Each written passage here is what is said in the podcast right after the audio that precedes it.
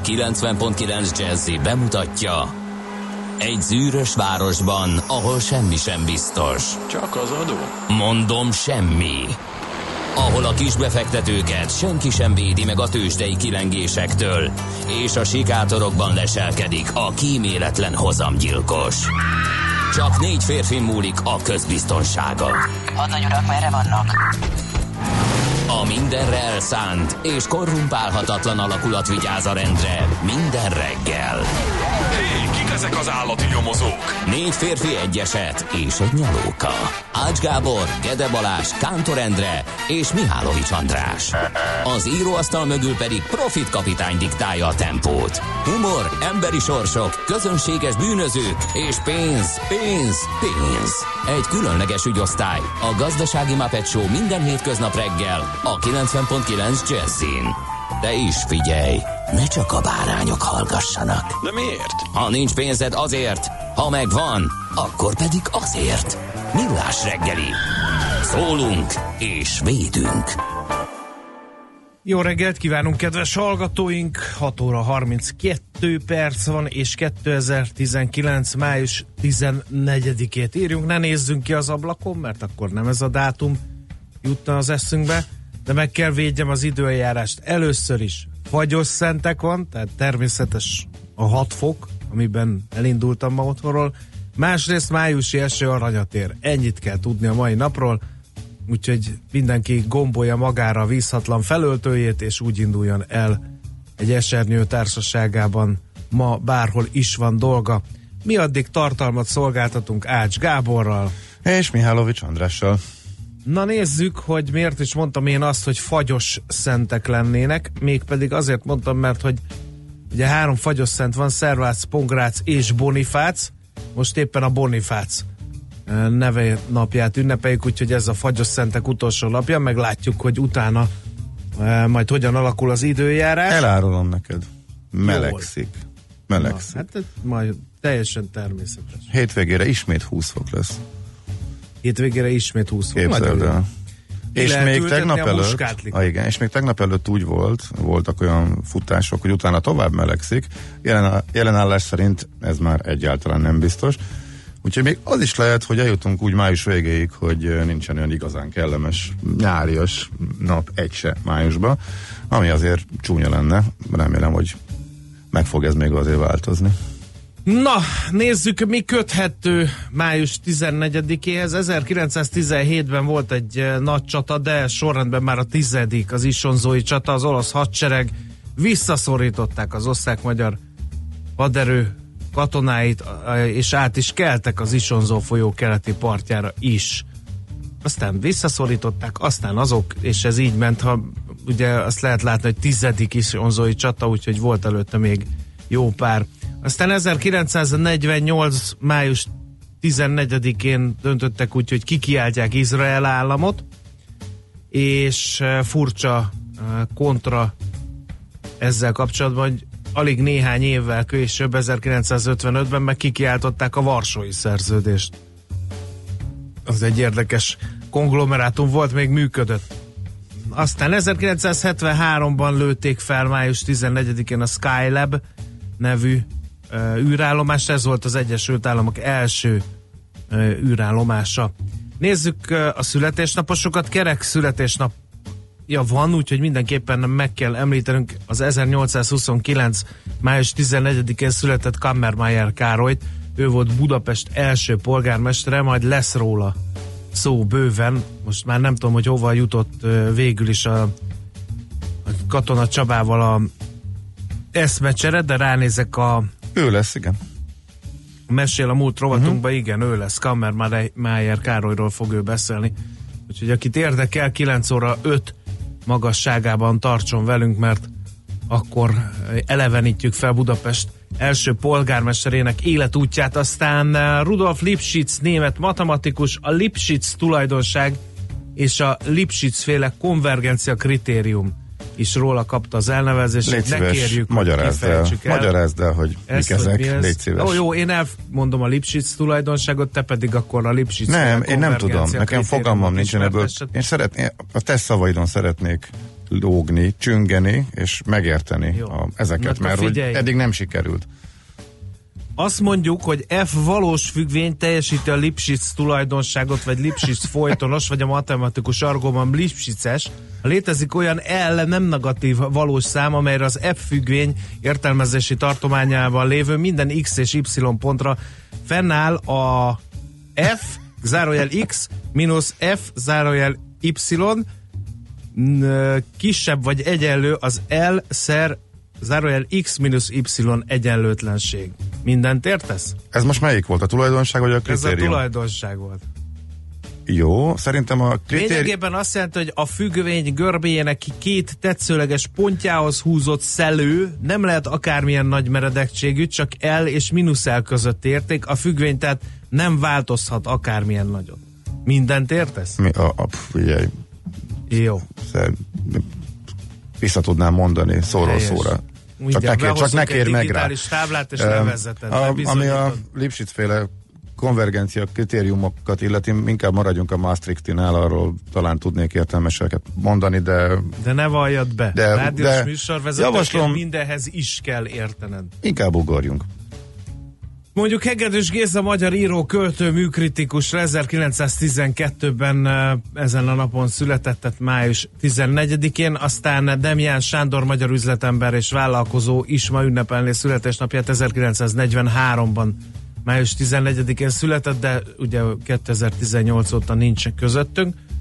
Viszont itt van George Lucas, amerikai filmrendező, producer, Csiliárdos, ugye a Star Wars univerzumnak a édes atya, 1944. május 14-én született, aztán Tim Roth is ünnepel, amerikai Roth, milyen jó szóval kimondani, magyar gyerek volt. É, te is, persze. Timóteus. Persze. Roth Timóteus. Timóteus. Adjunk neki magyar nevet, ahogy kell. Igen. Igen.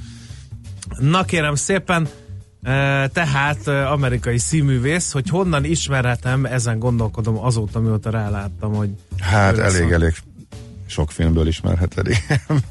Benne volt a melyik a első és leghíresebb Tarantino? Benne. Kutyaszorító? Benne. Abba benne volt? Persze. Ahogy Benne volt. Uh-huh. A Bongyvaregényben is benne volt. Igen, most látom. Jó, Ugye, hát ugye. most már úgy nagyjából És még hosszasan sorol. Remélem, hogy a hallgatók is képben vannak. És végül, de nem utolsó sorban két Blanchett Ausztrál színésznő is ünnepel 1969 május 14-én született, hát őnek is nagyon sok jó filmje van. Nekem a természetesen a az Erzsébet királynőről szóló kis mi az, ami nem trió, trilógia, dulógia? Amikor két film van. Um, Robin Hoodban is Nem nagyon tudom. jót játszott. Benne volt a Kristály Koponya királyságában, Indiana Jonesban, tudod, a Gyűrűk urában is, meg a, utána a Hobbitban is. Ez, ő megvan melyik? persze, hogy csak egy, egyik. Igen. De csak ebből csak egyet láttam összesen szerencsére. Melyikből? nem a már. Urában? Ne, a gyűrűk urat egyáltalán nem. De nem látsz semmi, ami engem érdekel, Hát és én se látok semmit, amit téged. Úgyhogy. Távol áll tőlem.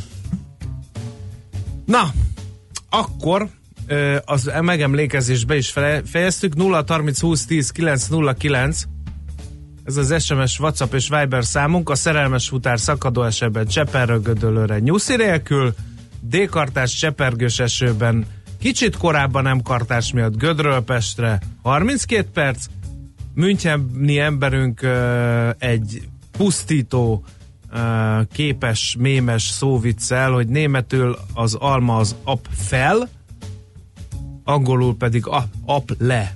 Érted? Ilyeneket küldött. Hát én most nem mondom, hogy áldassék a neve, mert ezt nem szabad korán kelő rádiós műsorvezetőkkel művelni. És Illetőleg megtudtuk, hogy nincsen világ, világnapja semminek. És ez említés. csak szólok, hogy Tim Roth brit színész, írja Greg. Hát rendben. Oké. Okay. Azt nem mondtuk volna? Amerikait mondtál.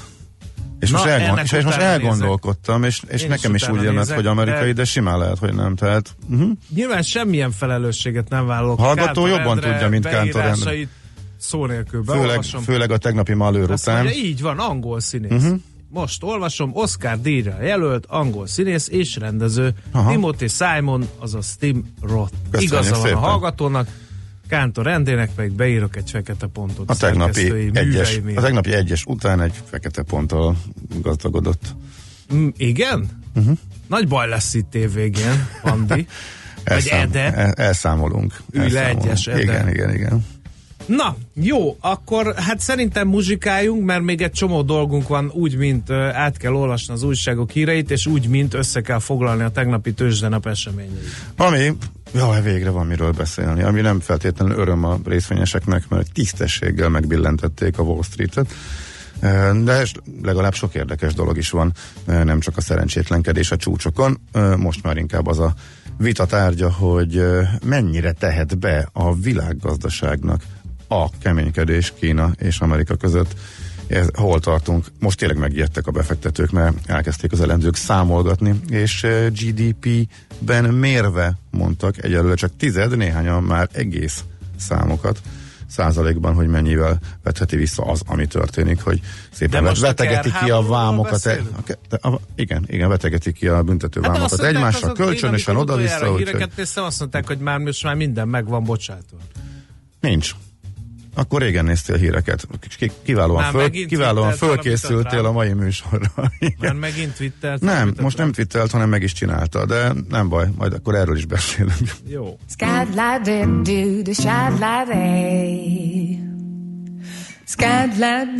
Do. The sky was turning blind, and I could immediately die, and everything seemed so desperate when I saw you falling in love. When I saw you falling in love. Stop, stop, shouted my heart, cause it wasn't me, but it was her with whom you were falling in love. You were playing and fooling and trying to make her laugh and didn't listen, called you, hey love. Guess you were a bit drunk when I saw you falling in love. I was praying, please calm down, God. Then I saw it was just a bad, bad dream. When I saw you falling in love, but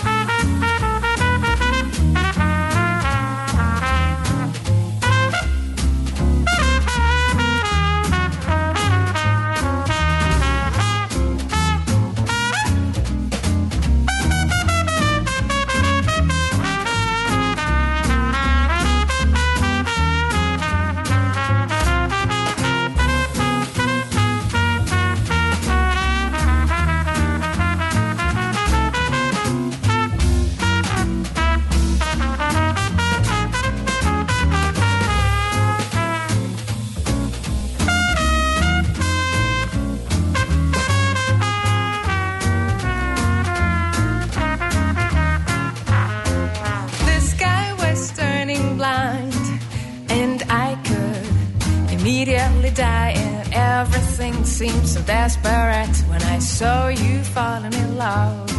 When I saw you falling in love. Stop, stop, stop, shouted my heart. Cause it wasn't me, but it was her with whom you were falling in love. You were playing and fooling and trying to make her laugh and didn't listen. Called you, hey, love. Guess you were a bit drunk when I saw you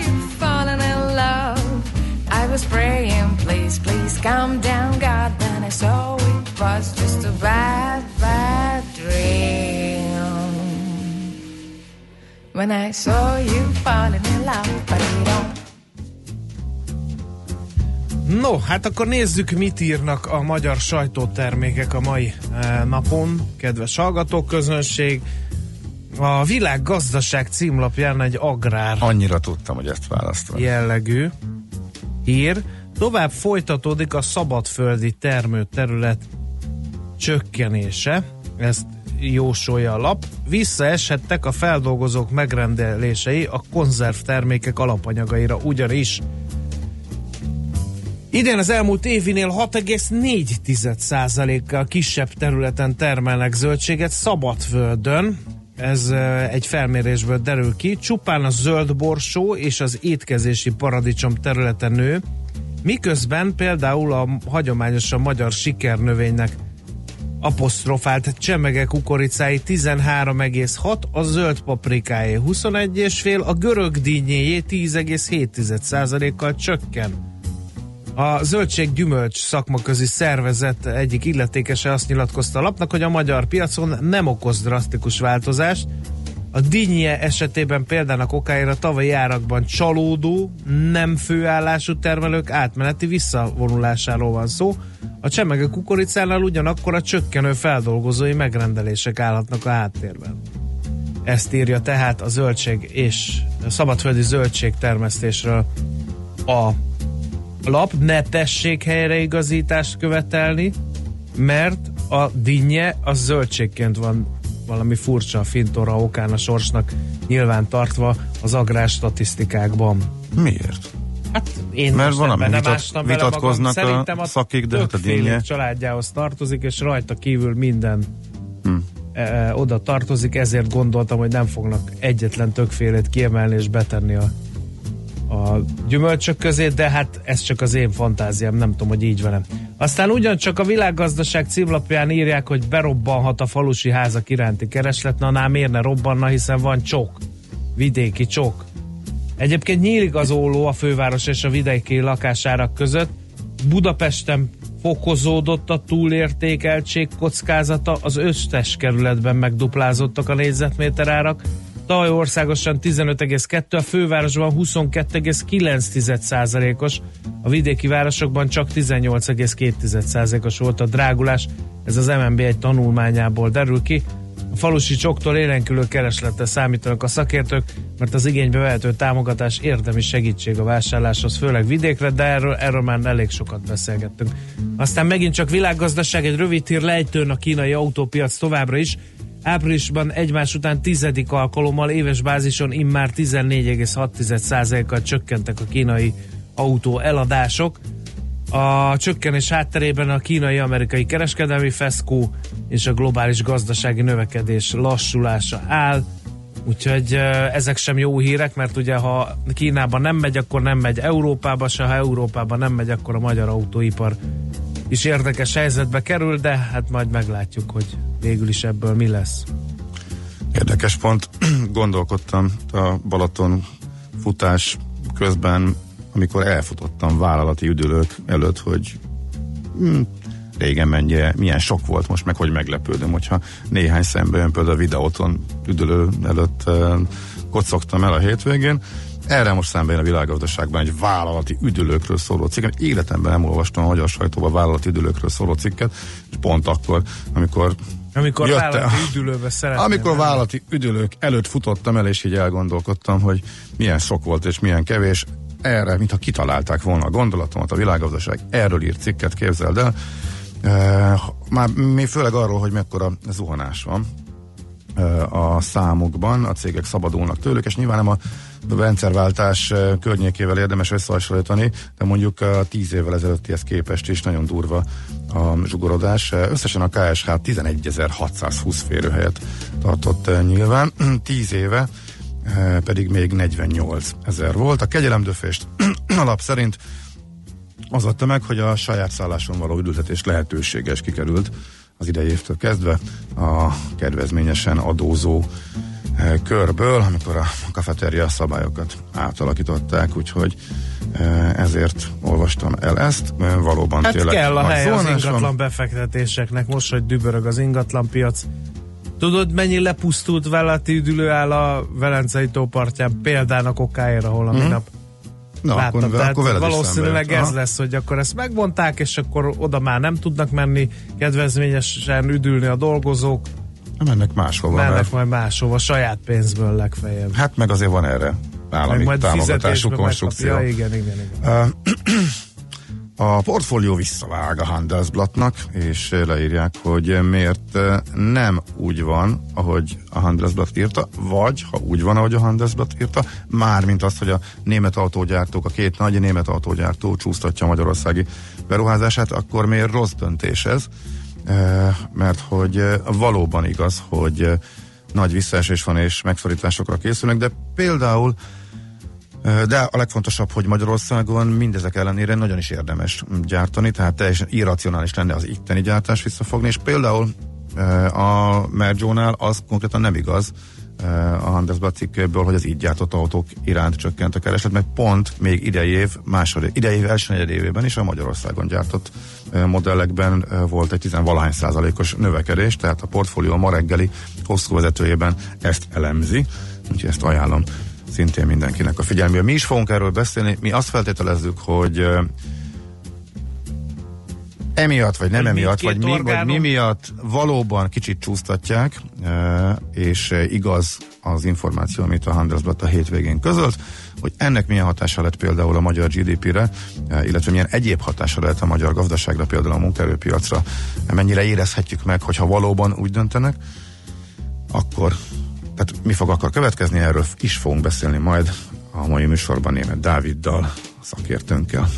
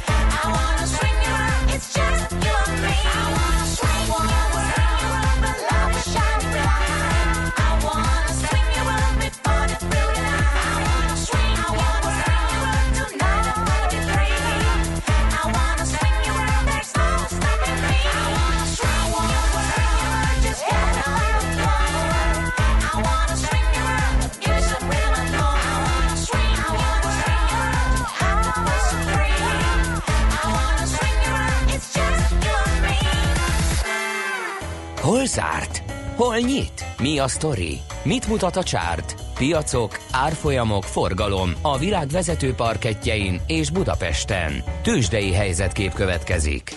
No, a Bux 1,3%-os mínusszal fejezte be a kereskedési napját 40.537 ponton.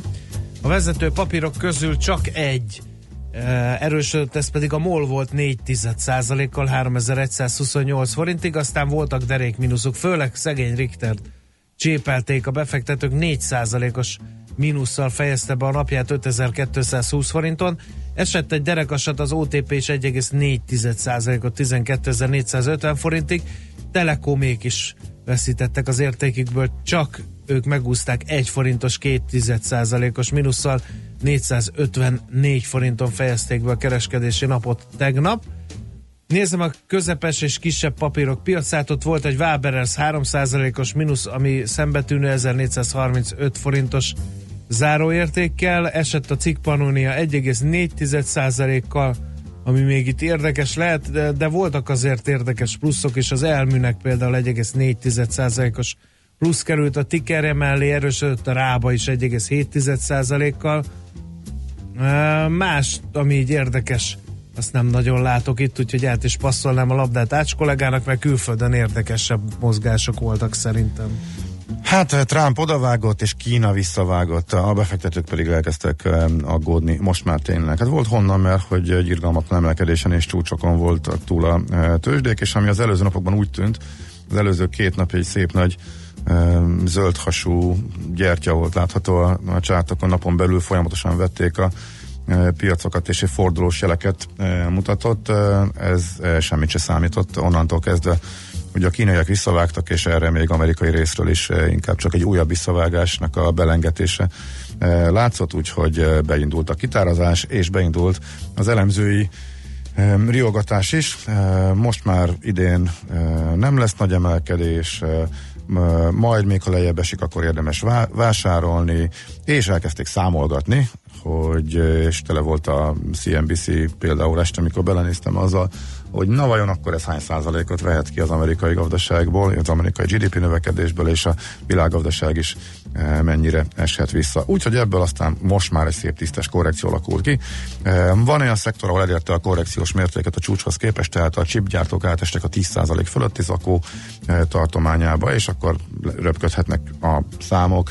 Azt hiszem, hogy január harmadika óta Január harmadikán volt utoljára ilyen mértékű egynapos esés, akkor sok-sok évtizede volt utoljára ennyire rossz a május, úgyhogy ez a um, Sell in May and Go Away, illetve ez a November to May dolog, ami klasszikus tőzsdei mondókák, és arra is vannak támasztva a tények által. Mármint, hogy a tőzsdék a nyereségüket mindig november és május között csinálják, májustól novemberig pedig érdemes inkább henyélni a tengerparton a nyereségből, eladni a papírokat és szépen visszavenni, akár olcsóbban is majd novemberbe, mert ez a rosszabb része az évnek. Ez most idén úgy működött, hogy május elején kellett eladni, nem volt mindegy, hogy május elején vagy május végén, mert május elején még csúcsokon voltak eh, a tőzsdék, vagy április végén némelyik, úgyhogy a napon belüli mozgás sem adott ezúttal okot. Örömre, mert hogy kisebb fölfelé, pró- már jelentős mínuszban nyitott, majd kisebb fölfelé próbálkozások utána ismét beleadtak, és a vége is elég csúnya volt. Ebből összességében kijött a Dow Jones-ban egy 2,4%-os zakó, ez volt a, az S&P-ben is, a két legnagyobb vesztes a Dow-ban az azért érdekes, mindkettő erősen Kína orientált, az Apple és a Boeing, Eh, tehát nekik okozhat komoly veszteséget, hogyha Kínával a FESCO az eszkalálódik, eh, tehát nem véletlenül őket adták be a legjobban. A Nasdaq még rosszabbul teljesített, tehát a technológiát és általában a gazdasági ciklusoknak leginkább kitett részvényeket részvényektől szabadultak a befektetők, majdnem 3,5 százalékot zuhant a Nasdaq, amely így ezzel együtt még mindig 15%-os pluszban van az idén, csak az idén év eleje óta, tehát azért a helyén kell ezt kezelni. Hirtelen nagy esés volt, hirtelen megijedtek most a befektetők a legfrissebb kereskedelmi háborús hírektől, tehát volt honnan esni, mert hogy idén eddig egy irgalmatlan emelkedésen voltak túl, tehát ez alapján eh, no para, ezért is érdemes megnézni az idei teljesítményeket is. Van-e már olyan tőzsde, megnéztem, amelyik átesett negatívba az idén, Európában egyetlen egyet találtam a lengyelt, amelyik már mínuszban van, méghozzá 4,5 eh, százalékkal, de ezt sem most hozta össze, mert tegnap csak keveset esett. Az összes nagy vezető európai tőzs, amik bőven pluszos, és a fucit leszámítva 10% fölötti a nyereségük eh, tegnap is csak kisebb mértékben estek, valószínűleg ma még egy kicsit hozzátesznek, eh, de nem akkora mértékben szakadnak, mint ahogy Amerika. Úgyhogy nagyjából ennyi látszik az amerikai tőzsdéken, és persze érdemes hozzátenni ismét az Uber sztorit, eh, azon azt számolgatták a szakértők, hogy Hát igen, most az Ubert megint megsuhintották, és megint jó nagyot esett a második kereskedési napján is, de hát a Facebook, amikor a tőzsdére került, akkor pont ugyanez volt. Tehát pont 12% mínuszban volt két nap után.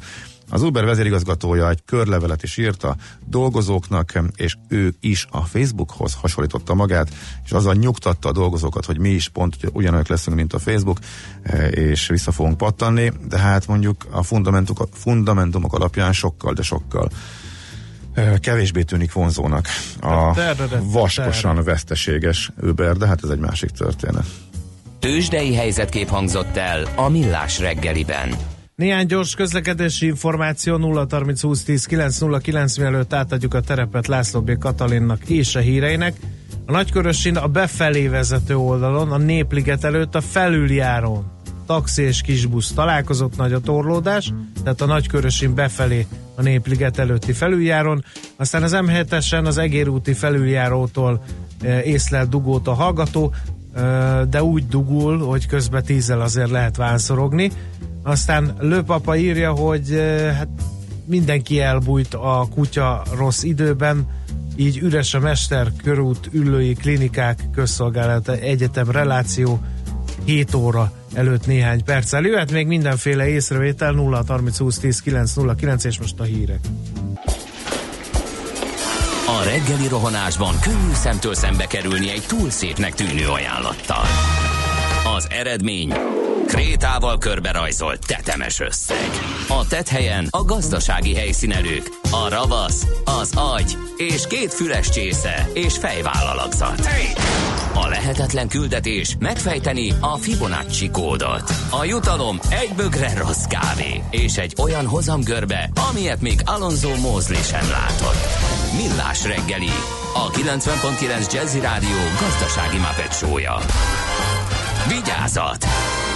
Van rá engedélyünk! Támogatónk az Átradius Magyarország, a követelésbiztosítás szakértője, hogy az öncégét mindig kifizessék. 7 óra 15 percen jó reggelt kívánunk, folytatjuk a Millás reggeli műsorát a 90.9 Jazzy Rádió Nács Gábor, az egyik műsorvezető. És Mihálovics András a másik. 0 30 20 10 9 0 9 az M3-as autópályáról nem jó híreket küldtek a hallgatók. A 34-es kilométernél mind a két irányban áll a forgalom. Csak lépésben lehet arra felé haladni. Budapest irányában is, 60 irányába is, mind a két irányban baleset történt. Az egyikről talán részleteket is tudunk, mert hogy azt írja a hallgató, hogy az M3-ason Pest felé 32-es kilométernél szalagkorlátak ütközött autó a Babati pihenő környékén. Pest felé 10 kilométeres a dugó, meneküljön ki merre tud, írja az egyik hallgató, és Google is ezt megerősítette. E, tehát aki tud, az kerülje el az M3-ast a 32-es, 34-es kilométernél. Mindkét irányban információink szerint baleset van. Na, nézzük akkor a következő rovatunkat. Budapest, Budapest, te csodás! Hírek, információk, érdekességek, események Budapestről és környékéről. Na, főleg közlekedési eh, információk a közeljövőre eh, nézve. Eh, Lánchíd, Először is. Mikor ugye, zárják már le végül? Mennyibe úgy néz ki, fog hogy kerülni végül? Mert hol ez? Mennyibe fog lesz kerülni? Lesz-e szélesebb járda végül? Nem lesz szélesebb járda. lesz-e végül? Gyalogos híd nem lesz. Lesz-e rajta biciklisáv végül? Nem lesz.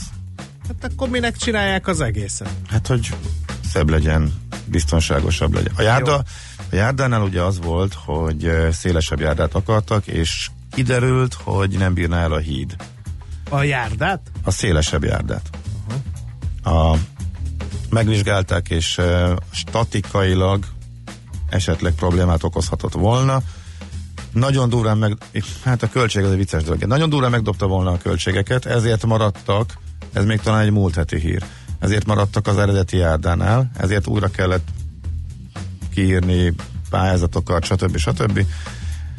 Az a mondás, hogy most már az idején ősz, mint munkakezdés, az nem csúszik, és Végül alagút, Lánchíd, Miért minden ne ott a környéken el, mikor egyben. amúgy is nagy a forgalom, érted? Miért nem nyáron, amikor kicsit kisebb? Ah, ez már teljesen mindegy szerint. Ezen már ne. Így legalább a szabadsághírat ismét majd És benne le van lehet a zárni, az és sétálgatni is? rajta. Igen, benne van, Jó, ebben nincs oké. változás. Amit, ami és a a tegnap, Széchenyi tér, az is benne az van. egész egyben van, ebben nincs Végre. változás. Na, A tegnapi, a tegnapi hír ugye az az, az, az hogy a járda maradt olyan, amilyen, de beleraktak egy újabb, mennyi? 6 milliárdot? Hát csak drágult. Tehát nem lesz szélesebb járda, de megdrágult. És, Befejezik, és még utána három évvel is jönnek majd, hogy a, akkor még a végső költség az még plusz ennyivel. uh, uh, na A jó, Margit hídon is nagyon alacsony értékről kezdtünk, már akkor felvontuk a szemöldökünket, hogy ez így hogy fog beleférni, de aztán nem csalatkoztunk abban a tekintetben, hogy a költségek lassan, de biztosan jó alaposan megnőttek. Én talán nem árulok zsákba macskát, ha azt gondolom személy szerint mindenféle híd tervezői és híd felújító kivitelezői gyakorlat nélkül, hogy itt is azért a költségek majd azért elindulnak szép lassan fölfelé. na hát, miután Már majd- el is indultak, mert hogy Na hát, miután már beletoltak. volt erre jó pár példa. Ezen, igen, igen. Igen, olyan nagyot nem mondtál ezzel. Na de akkor még egy konkrét, akkor átmegyünk Dél-Budán, Retele útot, BKK végre bejelentette a dátumokat, úgy tűnik, hogy júliusban lesz teljesen kész az egyes villamosnak a meghosszabbítása, amikortól is egészen Óbudától, a kelenföldi pályaudvarig lehet majd utazni körbe-körbe a Hungária körúton, e, és utána át a Rákóczi hídon, majd pedig ki a vasútállomásig. Nyilván senki nem fogja ezt megtenni ezt a kört, mert vannak ennél logikusabb útvonalak is, hogyha valaki ezt az irányt e, választaná. Bár mondjuk, amikor nagyon nagy dugó van csúcsforgalomban, akár még jó is lehet, nem is ez a fő célja, hanem az, hogy meglegyen végre ez a kapcsolódása a nagy kelenföldi elosztó központhoz.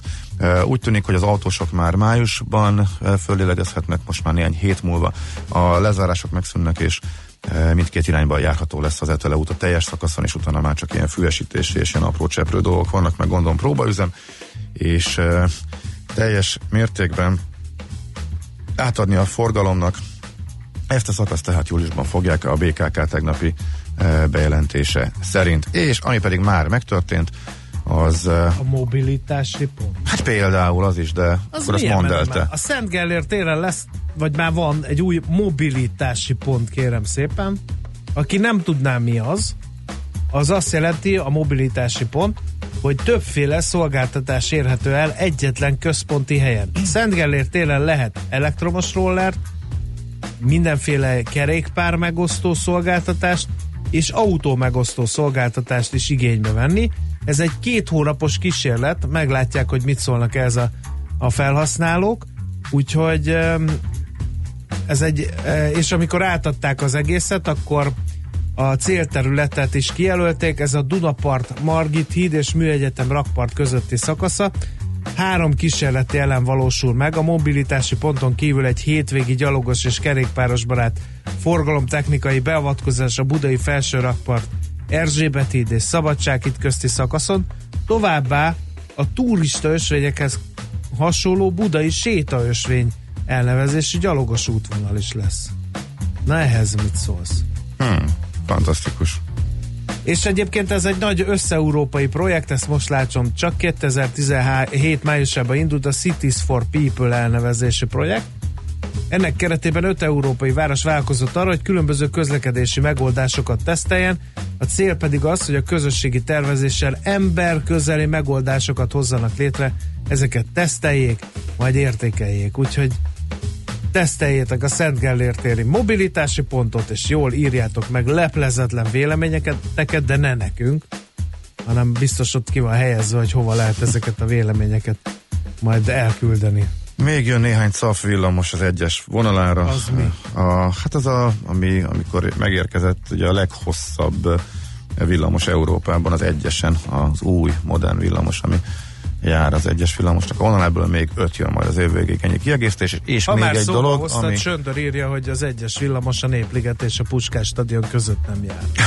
Ja, most éppen Söndörnek reggel Köszönjük, éppen Ez most egy mostani üzemzavar. Uh-huh, ez egy friss információ. Köszönjük az infót. És ami még megvalósult, tegnap elindult eh, a 188-as busz összekötése Kelenföldtől Budakeszig, Budaörsön át megvalósult végre a közvetlen buszkapcsolat, ezzel párhuzamosan átalakult a buszközlekedés Budaörs, Törökbálint és Budakeszi érintett az összes többi járatnak is ehhez hangolta, megváltozott a menetrendje. Hát tegnap elég sok tanástalan embert láttam a megállókba várakozni többek között, hogy miért, nem, hol van a sárga busz, és kék jött helyette. Ez egy elég fontos változás tegnap, hogy eh, az eddigi eh, üzemeltető a volánbusz eh, továbbra is, csak mondjuk a budapesti eh, hogy BKK által megrendelt eh, szolgáltatásról eh, van szó, bekapcsolva végül is a budapesti tömegközlekedési hálózatba.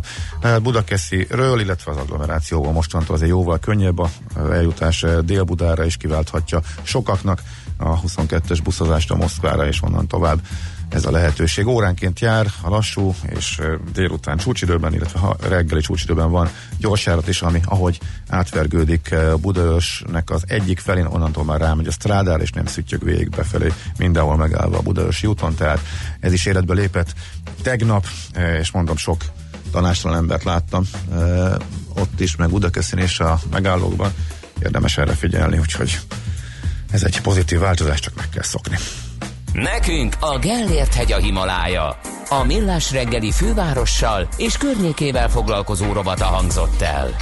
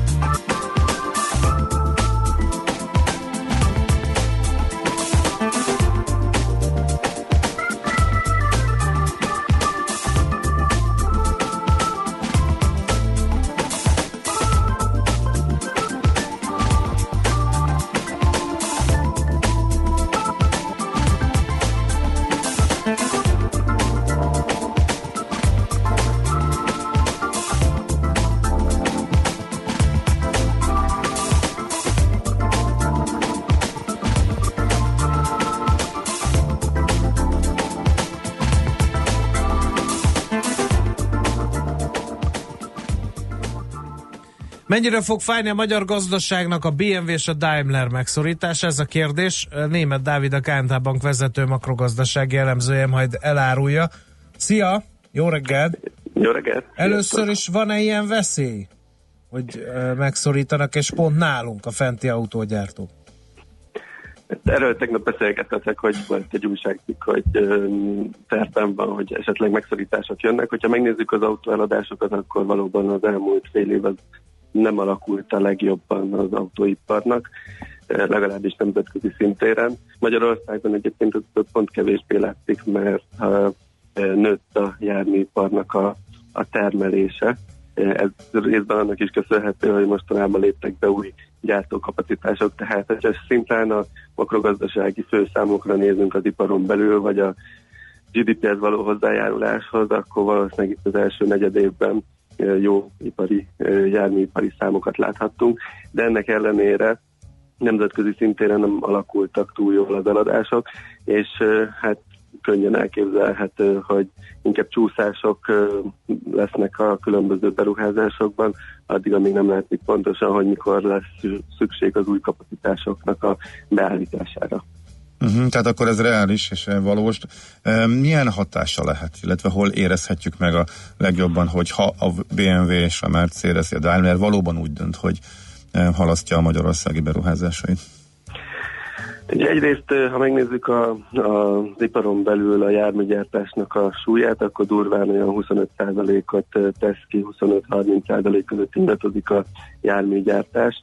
Vagy ha az egész GDP-t nézzük, akkor szigorúan ezek a nagyobb cégek, a járműgyártó cégek, ezek olyan 5,5-6% körüli tételt tesznek ki, de hát ehhez rengeteg járműbeszállító tartozik kezdve mondjuk a műanyag alkatrészgyártókig, a, tól a, a különböző más fém alkatrészek, gumigyártók, stb. stb. Tehát rengeteg olyan mellékágazat van, akik segítenek az autóipari termelésbe, sőt, egy-egy nagy autóipari koncern azért is költözött ide Magyarországra, mert rengeteg ilyen beszállító van helyben. Ezek is nagyon sok esetben multinacionális cégek, tehát olyan szempontból ez egy pozitív dolog, hogy ezeknek a cégeknek nem csak a magyar piac jelent piacot, hanem rengeteg közép-európai, tehát a régióban akár egy Renault vagy más autógyártónak is beszállítanak, de akár Nyugat-Európába is.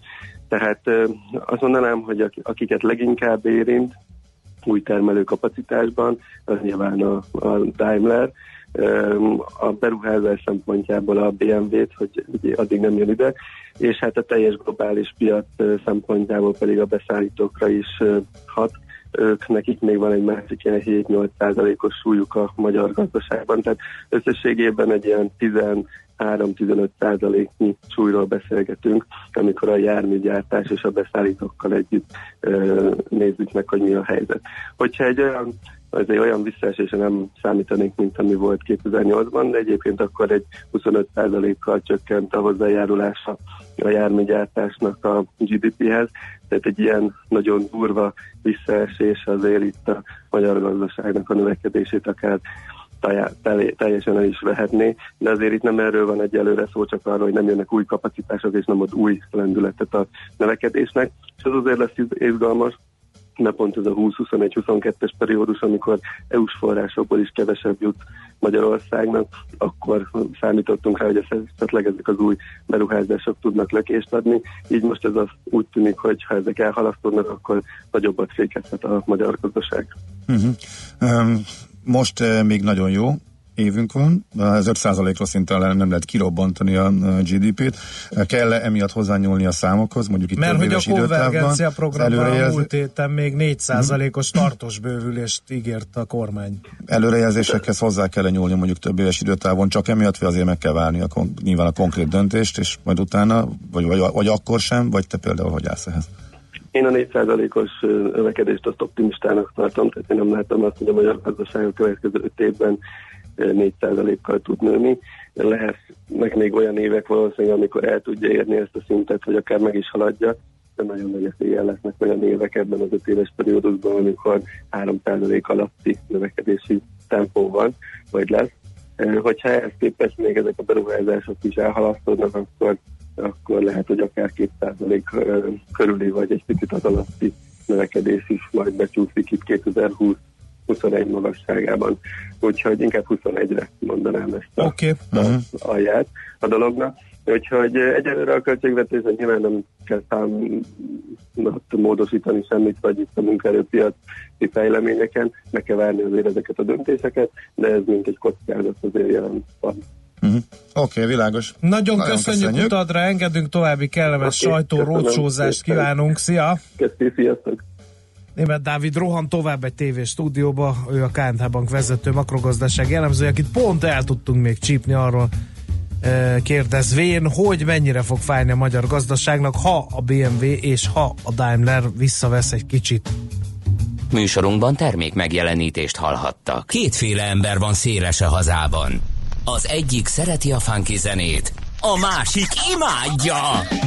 Amikor a négy negyedre a RIF nyolcados, az minden csak nem fapados. Amikor a fúvósok recsegtetik, a kongás lelkes emberi, mindenki tudja, hogy sodor a funky. Amikor a zene mellett két hang nagyot alakít, télen is fűt a rövid ujjúink. Ez nem lehet más, mint a funky feeling.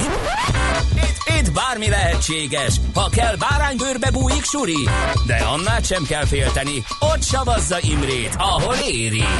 Na de komolyra ordítva, Funky Feeling minden pénteken este héttől Bárány Annával és Suri Imrével. Tudod, a Funky Feeling szeret téged. Rövid hírek a 90.9 Jazzin. Sok helyen okozott károkat a viharos szél, amely tetőket bontott meg, fákat döntött az utakra és az autókra. A vasárnap óta tartó viharos szél elsősorban Zala és Veszprém megyét érintette. Vasárnap körülbelül 57 fönkorástig mintegy 160 riasztásuk volt a tűzoltóknak. Az Országos Meteorológiai Szolgálat már már csak Baranya, Borsoda, Baújzemplén, Györmoson, Sopron, Somogy, Vas, Veszprém és Zala megyére adta ki az elsőfokú figyelmeztetést az erős szél miatt. Negyedével kevesebb uniós forrást kaphat Magyarország 2021 és 27 között, mint a jelenlegi pénzügyi ciklusban, a föld alapú támogatás pedig 15 ezer forinttal mérséklődne hektáronként. A kormány túlzónak tartja a csökkentést. Az Európai Bizottság szerint 17,9 milliárd eurónyi strukturális és beruházási alapbeli forrás járna Magyarországnak. Ez 5,7 milliárd euróval, 24% kal kevesebb a jelenlegi ciklusban rendelkezésre álló forrásnál. A szakértők szerint a csökkenés is oka, hogy Nagy-Britannia az Európai Unió egyik legnagyobb befizetője távozni készül. Nemzetközi elfogató parancs kiadását kezdeményezte Nikolá Gruevski volt miniszterelnök ellen az Interpol nemzetközi rendőri szervezetnél Észak-Macedónia belügyminisztere. Gruevskit az alkotmányos rend terror fenyegetésével gyanúsítják. A kormányfő szerint ő felelős azért, hogy jobboldali tüntetők megrohamozták a szkopjai parlamentet 2017. április 27-én. Gruevski 2006 és 2016 között volt az akkor még Macedónia nevet viselő Észak-Macedónia miniszterelnöke. Tavaly májusban két év letöltendő esztendő börtönbüntetésre ítélték hivatali visszaérés miatt. Na volt Macedon kormányfő tavaly novemberben kért és kapott menekült státuszt Magyarországon.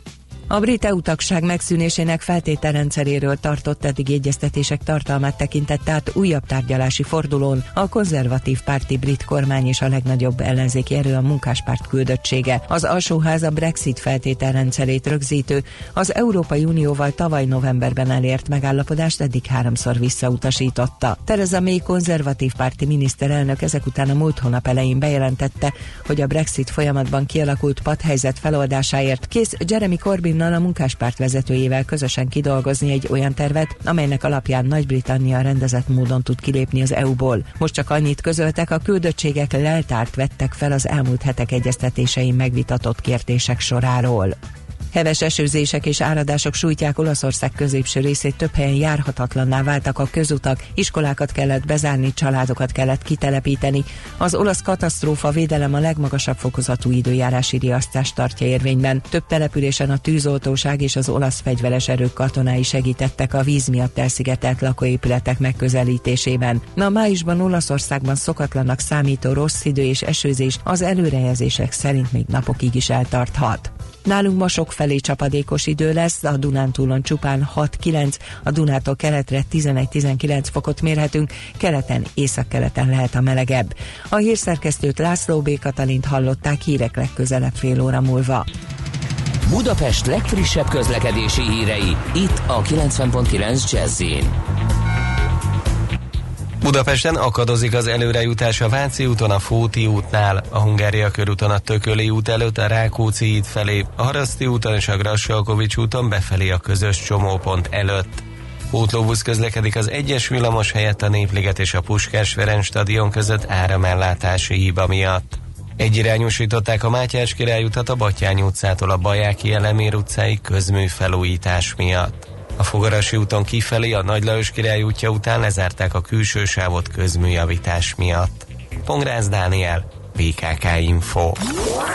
A hírek után már is folytatódik a millás reggeli. Itt a 90.9 jazz Következő műsorunkban termék megjelenítést hallhatnak. Out of the tree of life I just picked me a plum. Uh, You came along and everything started to hum. Still, it's a real good bet. The best is yet to come. The best is yet to come, and babe, won't it be fine? You think you've seen the sun, but you ain't seen it shine. Wait till the warm up's underway. Oh, wait till our lips have met. Wait till you see that sunshine day. You ain't seen nothing yet. The best is yet to come, and babe, won't it be fine? Uh, the best is yet to come, come the day you're mine.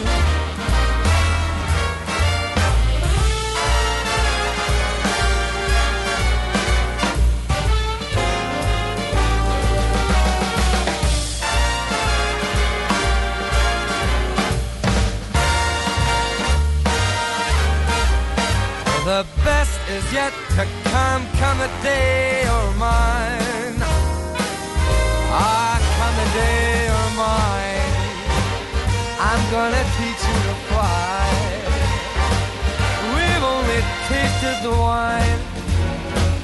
We're gonna drain that cup dry. Wait till your charms are right for these arms to surround. Flown before, but you ain't left the ground. Wait till you're locked in my embrace. Wait till I draw you near. Wait till you see that sunshine place. Ain't nothing like it here. The best is yet to come, and babe, won't it be fine? The best is yet to come, come the day you're mine. Come the day you're mine. I got plans for you. And baby, you're gonna fly.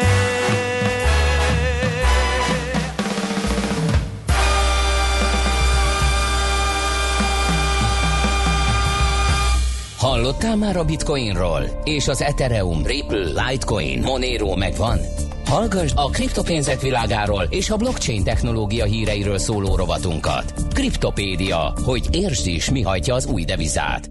Hát a legjobb időzítés, azt kell, hogy mondjuk, mert hogy esemény van, méghozzá nem is kicsi, iszonyat elszállt. Tépés. Iszonyatosan elszállt a bitcoin 100 árfolyama. dollárral nőtt a bitcoin árfolyama, és De ez nem már a múlt, tudjuk, ez a múlt ez héten múlt is, héten, igen. de ahogy elnéztem tegnap délután is, és most éjszaka, ha nem is ilyen mértékben, de 8000-et néhány pillanattal ezelőtt eh, léptük át. Úgyhogy Debreceni Barnabás, az online kriptobroker, MrMcCoin.eu alapítója, hát van miről beszéljen. Eh, Kérdezgetik sokat tőlünk, hogy miért beszélünk erről ennyit, hát eh, nagyjából ezért, mert sejtettük, hogy ez majd be fog következni, de hogy ilyen hamar azt talán nem, Barnabás semmi sem. Na mesélj, mi újság? Szia, jó reggelt! Sziasztok, sziasztok, jó reggelt. Hát múlt héthez képest egy 35%-ot realizott megint a, a bitcoin, és éjszaka valamikor a 8195-öt is elérte, ami rettentően meglepő, mert azért volt egy jó, jó pár rossz hír az elmúlt pár napban, tehát eh, egy pár napja még úgy tűnt, hogy, hogy a, a Binance nem tudja befoltozni a 850 millió dolláros lukat, amivel ugye tartozik a, az ügyfeleinek, akkor meghekkelték a Binance-et, ami a világ legnagyobb kriptotősdé, ott 40 millió dollárt loptak el, akkor Warren Buffett ö, szerencsejátékos nyerőgéphez hasonlította a bitcoin, sőt a, a amerikai kongresszusi képviselő Brad Sherman azt szorgalmazta, hogy ö, hogy egyenesen tiltsák be a, a kriptopénzeket úgy, ahogy van, mert az amerikai, Amerik, Amerikának nem érdekel, hogy ezek létezzenek. Egyébként érdekes, mert ezt a videót olyan sokan úgy osztották meg Twitteren, hogy ennél jobb reklám nem is lehetne a kriptopénzeknek. Még az is lehet, hogy ez indította el, nem tudom. Mert hogy az ember nem hiteles? A, nem, az ember nagyon hitelesen elmondta, hogy, a, hogy Amerika, a, Amerikának a, az ereje abban áll, hogy az USA dollár az egy elszámolási egység mindenhol a világon. Ö, és, és a kriptopénzek ezt támadják, és szerinte, és ö, hogyha ezt elveszítik, akkor Am- Amerika veszíthet a hatalmából. Aha. És ezt erre- veszélyeztetik a... Értem. Tehát akkor innentől a... Jó, uh, hol lehet a vége? Ez most ilyen átmeneti fellángolás, és mert megijedtek a tőzsdei uh, rossz hírektől, kereskedelmi háborútól, Illetve lehet- igen. vagy mi? Ahhoz lehet köze? Hogy a tőzsdén hirtelen rosszra fordult a hangulat? Volt, volt már ilyen egyébként korábban, de amikor, ö, amikor a kriptopénzeknél beindult a FOMO vonat, ugye ez a Fear of Missing Out, az a nehogy kimaradjak, akkor teljesen irracionálisan működött, tehát abszolút lehet köze, de nem, én nem gondolom, hogy ez most az volt, hanem egyszerűen olyan közel került ott a 6000-es szinthez, amit mindenki azt hitt, hogy itt most hetekig támadni fog, és egy pillanat alatt át, átment rajta, úgy, mint tényleg vajon a kés, és, és egyszerűen meg az is lehet még, hogy, hogy ott rengetegen besortolták, és akkor egy jó kis short squeeze itt ugye kilövelt az árfolyam. Szerintem várható, hogy azért lesz egy, egy, egy jó kis korrekció most a következő pár napban, ez abszolút benne, van a pakliban, de nem hiszem, hogy itt már tartósan 6000 alá vissza fog tudni esni. Uh-huh. Oké. Okay. Na, okay. egyéb hírek is vannak, Igen, de igen. voltak jó hírek is, amik azért ilyen támogatóak. Igen, hát egyrészt ugye a Fidelity, bejel, ugye erről beszéltünk már, ott bejelentették, hogy elindul most már tényleg mindjárt a kriptovaluta kereskedelem, csináltak egy ilyen közvéleménykutatást, és a, a, az intézményi befektetők 47%-a gondolja, úgyhogy érdemes lenne a portfólióban digitális eszközöket is tartani. Hát őket Ö, majd ez a mostani kiugrás talán még jobban meggyőzi. Igen. Uh-huh. De például a Facebook, aki ugye betiltotta másfél éve talán a kriptopénzekkel kapcsolatos mindenfélét, tehát mindenféle reklámot, nem lehet konferenciát, se könyvet, se semmit se reklámozni. Most egy kicsit enyhítettek ezen, a, most már lehet ö, előzetes írásbeli jóváhagyás nélkül ö, például ö, technológiablogoknak, hí, hí, hírportáloknak, oktató ö, oldalaknak, illetve eseményekről is. Ö, engedélyköteles továbbra is a kriptotősdék, bányászeszközök ö, reklámozása, és tiltott továbbra is a tokeneket és az ICO-kat pro- promotáló ö, mindenféle reklám. Nekem ez hát gyanús. Eddig tiltották, most engedik nem a Libra miatt? A Project Libra miatt? Hát ö, szerintem igen. Uh-huh. Hülyén, hülyén vennék ki magát, hogyha ha kiderülne, hogy ők egy kriptopénzen dolgoznak, és akkor tiltják úgy, ahogy van az egészet, elég hülyén veszik ki magát. Egyébként tényleg elképesztően szemétség, amit csináltak, mert egy, mi végigcsináltunk egy ilyen formanyomtatványt, azt aztán a végén nem adtuk be, mert olyan elképesztően sok adatra és titkos üzleti információra kíváncsiak, olyan dolgokat kell megadni, amihez semmi köze. Tehát ahhoz, hogy mi ott reklámozni tudjunk, semmi köze ahhoz, hogy milyen forgalmunk van, vagy, vagy mi, hogy, hogy tevődik össze a, a Semmi baj, a Barna, majd TS megtudják portfólió. máshonnan, ha ti nem adjátok meg. Biztos vagyok benne, nagyon sokan beadták egyébként, és az adatot sikerült begyújt, begyűjteni jó Facebook módjára, most, hogy most, most már náluk van, és ugye összekalapozták ezt az 1 milliárd dollárt a projekt Librára, a Vizától és a Mastercardtól, most már nincs szükség a tiltásra, meg most már amúgy is hülyén vennék ki magát, úgyhogy Mhm. enyhítettek rajta. Hm, tehát szép lassan enyhítik, és aztán hm, ügyes, azt kell, hogy mondjuk. Nos, kihagytunk valamit, vagy volt még valami fontos? Van, persze. Hát egyrészt ugye feltörték a Binance tőzsdét, ugye 40 millió dollár. Ja igen, igen, az, az elején mondta, csak nem részleteztük, igen. Hát a világ legnagyobb tőzsdéje. De itt ezt nagyon profin kezelték, egyébként teljesen transzparensen mindent kommunikáltak. Azonnal lett, le, letiltották a ki és a bejövő pénzmozgást, a, az ügyfeleknek ezt teljes egészében ki fogják fizetni egy ilyen vészhelyzeti alapból, úgyhogy ezt, ezt teljesen profin csinálták az egészet.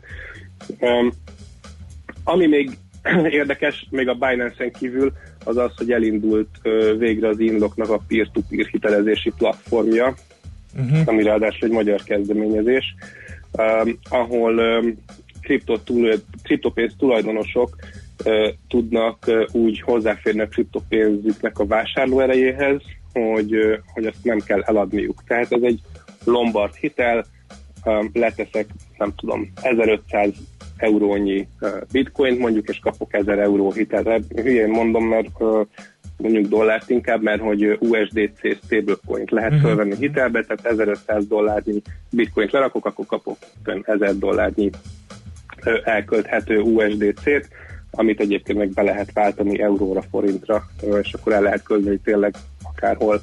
Uh-huh. Ez érdekes, milyen kamattal, vagy milyen feltételekkel? Ez egy, ez egy peer-to-peer piac, úgyhogy a, a résztvevők határozzák meg a, a kamatot. Ez jelenleg, ha jól tudom, ilyen 4-5 százalék kö- körül mozog. Egy, én, én tegnap néztem. Ezt egyébként a Csabai Csabáék csinálják, ő, a, ő egy elég híres, ö, szerintem ő a legjobb kriptoblogger Magyarországon, ő csinálja a variance.hu évek óta, nagyon jó elemzéseket tesz közzé. Ez az ő cégük gyakorlatilag. Oké. Érdekes. Nagyon Mhm. szépen köszönjük a hírcsokrot, Barna, utadra engedünk, jó munkát, szép hetet neked. Jövő héten megint tárcsázunk. Köszi, szia! Sziasztok! Debreceni Barnával az online kriptobroker, a MrCoin.eu alapítójával beszélgettünk. Kriptopédia, a millás reggeli új devizarobata hangzott el. Hírek és érdekességek a kriptopénzek és blockchain világából.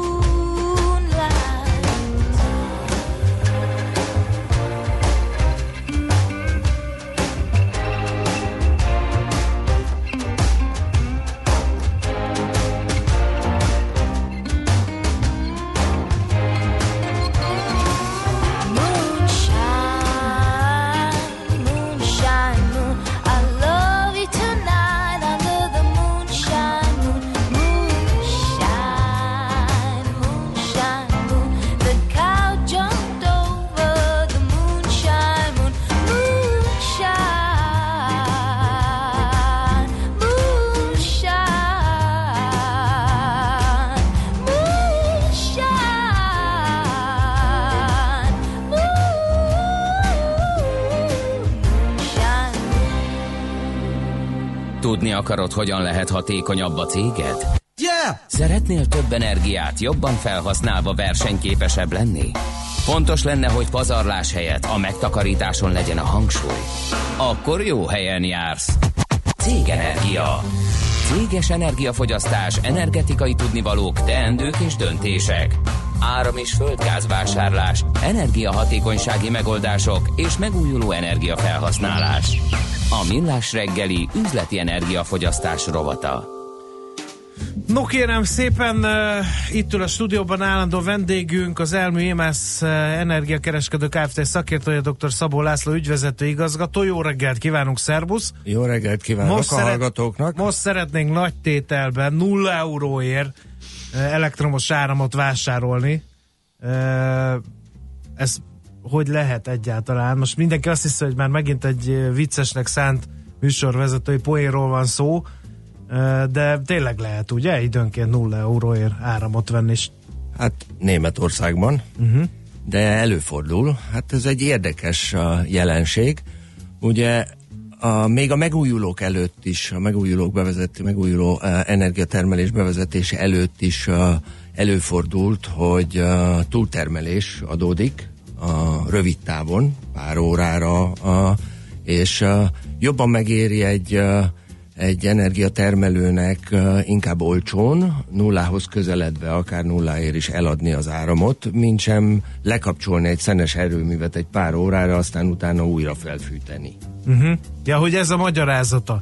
De van, amikor meg mínuszba is van, úgyhogy ez első hallásra jó biznisznek tűnik ez a nulla eurós ár, de ha aztán még a tovább vevőnek, csökken, igen. Akkor, akkor utána még akár a nulla eurós vé- átvételi áron is bukhatunk. Ez is egy faramúci helyzet. Hát igen, itt akkor érdemes szétbontani a történetet. A, egyrészt a spot és forward árak közötti különbségre, uh-huh. akkor nézzünk bele emellett még a tranzit a, a útvonalakba, illetve az egyes országok ilyen termelési mixébe. Ugye áramot az üzleti, szabadpiaci vásárlók általában egy egész évre kötnek le volumeneket, és megveszik 2019-ben a 2020-as mennyiségüket. Uh-huh. Nem kockáztatnak, hogy azonnali piacon vegyenek, a vagy van áram, vagy nincs áram, és mennyi az áram. Mert amikor nulláról beszélünk, kellene beszélnünk az ellenkező végzetről is, és mi van, ha 100 euróba kerül uh-huh. a, a forward, az 58 eurós forward árak mellett. Tehát a, a mindenki, minden üzleti fogyasztó a saját fogyasztási görbéjének megfelelő a, a áramterméket veszi meg. A, vannak már olyan fogyasztók, különösen a megújuló terme, termelés bevezetése óta, akik már képesek a spot áron is venni, ha nem is a teljes fogyasztásukat. A, ezek azok a fogyasztók, akik például olyan a, ütembe fogyasztanak, mint ahogy például a napenergia reggel föl kell a nap, este Akkor lemegy. fogyaszt, akkor este, fogyaszt, lemegy a nap, Pontosan. Mhm. Nyilván egy ipari fogyasztó, aki folyamatosan termel, ezt nem engedheti meg magának. Ugye a második feladvány viszont a tranzit. Hogy hogy jut ide, ha mi most tegyük fel, tényleg bevásárolunk ebből a nulla eurós áramárból, az mire ide ér? Hát ugye először is hogy jut uh, a Észak-Németországból Dél-Németországba az áram, mert itt, eh, itt is van egy érdekesség. Ugye Észak-Németországban vannak a nagyon ol, olcsón termelő szén, a szélfarmok, és a Dél-Németországban ebből kevesebb van, Ausztria teljesen hozzá van kapcsolva Németországhoz, ott még kevesebb van, amikor nagy mennyiségű a szélenergia adódik a légnyomás különbségek miatt, akkor eh, akár egy egész héten keresztül nagyon olcsó energia termelődik, és ez le kell jusson Dél-Németországba, amihez jelenleg sincs megfelelő mennyiségű szállítási kapacitás.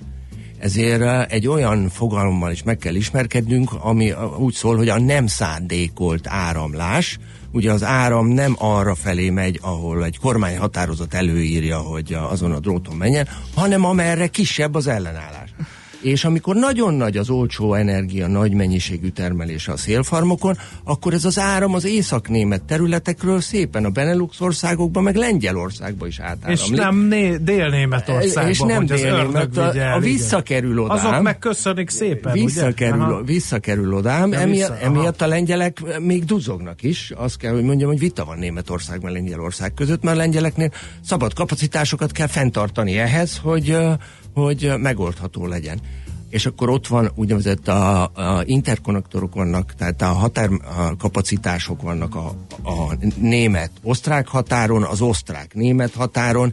Ezeket aukción lehet megvenni, ezeket a kapacitásokat.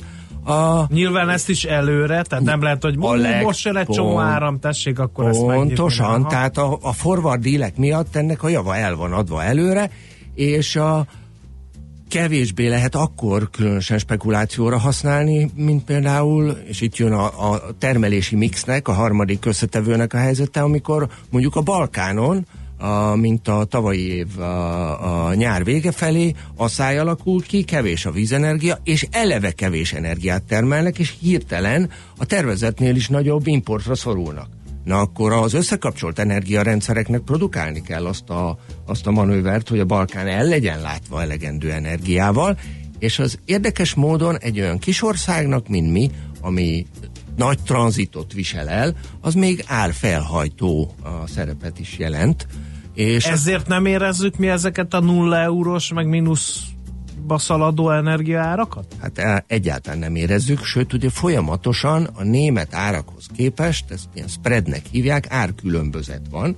Uh-huh. A tipikusan Magyarországi jellemző, mikor alacsony az árkülönbözet, mondjuk 4 euró minimum elő szokott fordulni, mondjuk az első negyedév végén, mostanság a második negyedév elején, aztán akár 10 euró is lehet a, a, a nyár vége felé.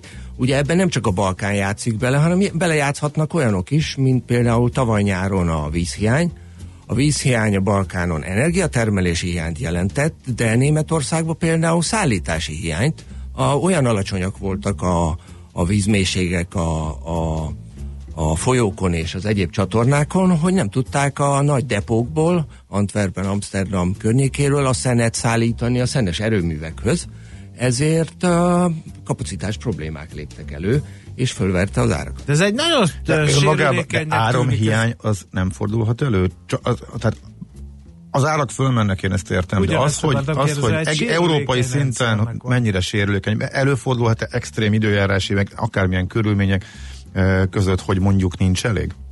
Uh, nem gondolom, hogy előfordulhat. 2018-ban volt egy olyan eset, amikor leállt az egyik balkáni előmű, és a szerbeknek kellett volna tervezetten pótolni, akkor ezt a szituációt áramhiányban nem vette észre a magyar fogyasztó, de akinek az áram frekvenciához a kapcsolt ébresztő órája van, észrevette, hogy heteken keresztül késik, mert leesett a frekvencia.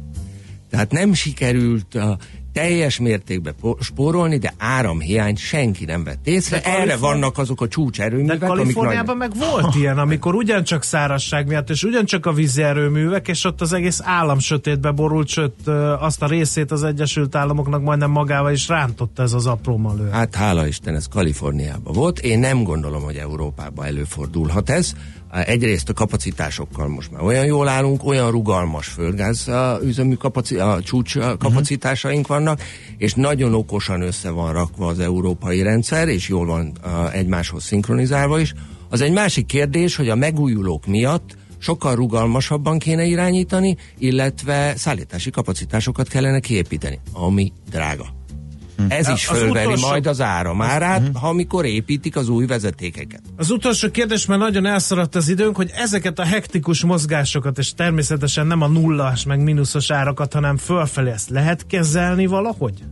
Hát Egy, egy megrendelőnek, hogy nekem ne, egyszer ne 150 ezer forintos áramszámlán legyen, egyszer meg 30 ezer, mert ez így nehéz tervezni. Ez könnyen kezelhető, ezért csináljuk ezeket a forward ügyleteket. Uh-huh. A, teljesen tisztában van egy, a, egy fogyasztó, egy vállalati, egy üzleti fogyasztó azzal, hogy jövőre mennyit fog fizetni. Ezt beállíthatja magának, attól függően, hogy A. mikor veszi meg ezt a, a jövőre a szóló mennyiséget, B. milyen fajta a árazási termék struktúrába veszi ezt meg. Mindenki képes ezt, ezt megcsinálni. Erre nekünk is legalább 12 fajta áramtermékünk van. Ha én ezt tudom, hogy ilyen érdekes az energetika, egyszer megkérdezték egy, más, egy újságnál, hogy én nem akarok energetikai újságíró lenni, mert akkor éppen hiátus volt, és akkor én mondtam, hogy á, ez nem annyira az én asztalom, nem is annyira érdekes, de hát most láthatjátok, hogy ez egy nagyon érdekes, nagyon összetett és nagyon bonyolult rendszer. Köszönjük szépen, hogy bepillantottunk. És egyre érdekesebb lesz. Igen. Köszönöm szépen. Folytatása következik. Az Elmi EMS energiakereskedő Kft. szakértője dr. Szabó László ügyvezető igazgató volt itt eh, velünk, és elmondta, hogy a nulla eurós ár az mégsem olyan kedvező, pláne nálunk, mint ahogy egy első hallásra tűnik. Köszönjük még egyszer minden jó. Köszönöm szépen, szép napot mindenkinek. Céges energiafogyasztás, energetikai tudnivalók, teendők és döntések. A Millás reggeli üzleti energiafogyasztás rovata hangzott el. Honnan van a cégednek ennyi energiája? No, és akkor most az órára pillantva annyit kell mondanunk, hogy László B. Katalin jön és a hírek.